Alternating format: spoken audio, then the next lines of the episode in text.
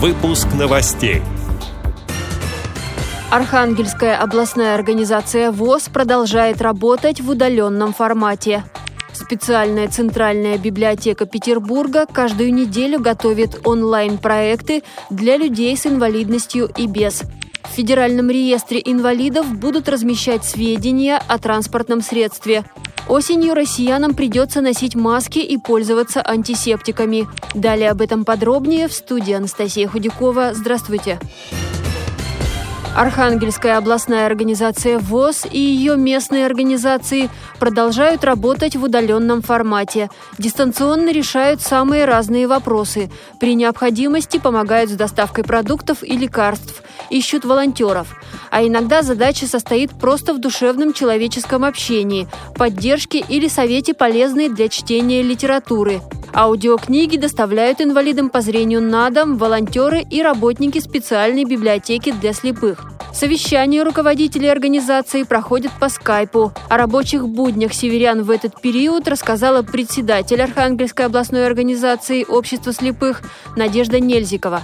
Сейчас люди, конечно, уже звонят и спрашивают, ну когда, когда начнутся мероприятия, когда мы увидимся. Но пока что до сих пор основная работа идет через интернет, через скайп, через телефон. Однако у нас работают оба предприятия, и э, ООО «Архангельская УПП» и ООО «Рубикон», это в городе Котласе, принимаются все меры. Но такие меры предусмотрели и мы с самого начала вот этого режима самоизоляции, то есть буквально с конца марта. Мы так же, как, в общем-то, и Центральное радио и телевидение, пытались своими словами, методами убедить людей в том, что не надо рисковать. Что касается, конечно, даты Дня Победы, победы очень важные и для наших людей тоже. У нас в основном, конечно, труженики тыла и дети войны. То э, поздравить людей мы не забыли. Труженики тыла, вот, например, и в Виноградовской, Вельской, в Котловской организации получили сувениры. В Нарьянмаре, вот в Ненецком округе с помощью волонтеров даже цветы э, труженикам тыла развозили. То есть такая спонсорская помощь была. Санкт-Петербургская государственная специальная центральная библиотека для слепых и слабовидящих пока обслуживает читателей по предварительной записи и продолжает онлайн-проекты, которые могут быть интересны людям с инвалидностью и без.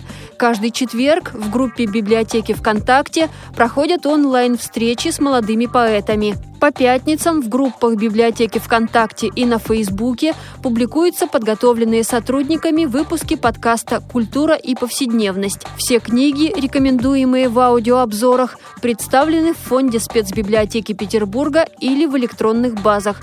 Сотрудники также готовят еженедельные аудиообзоры, посвященные улицам, зданиям, паркам и садам города на Неве, с которыми были связаны жизнь и работа известных писателей и поэтов.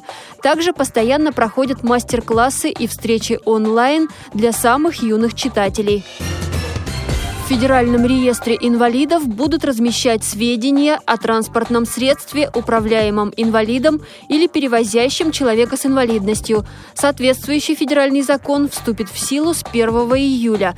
Как сообщает сайт Пенсионного фонда России, внесение данных в реестр необходимо для бесплатного места на парковках – при этом на машине по-прежнему должен быть установлен специальный знак «Инвалид». Его нужно получить до 1 июля в Федеральном учреждении медико-социальной экспертизы.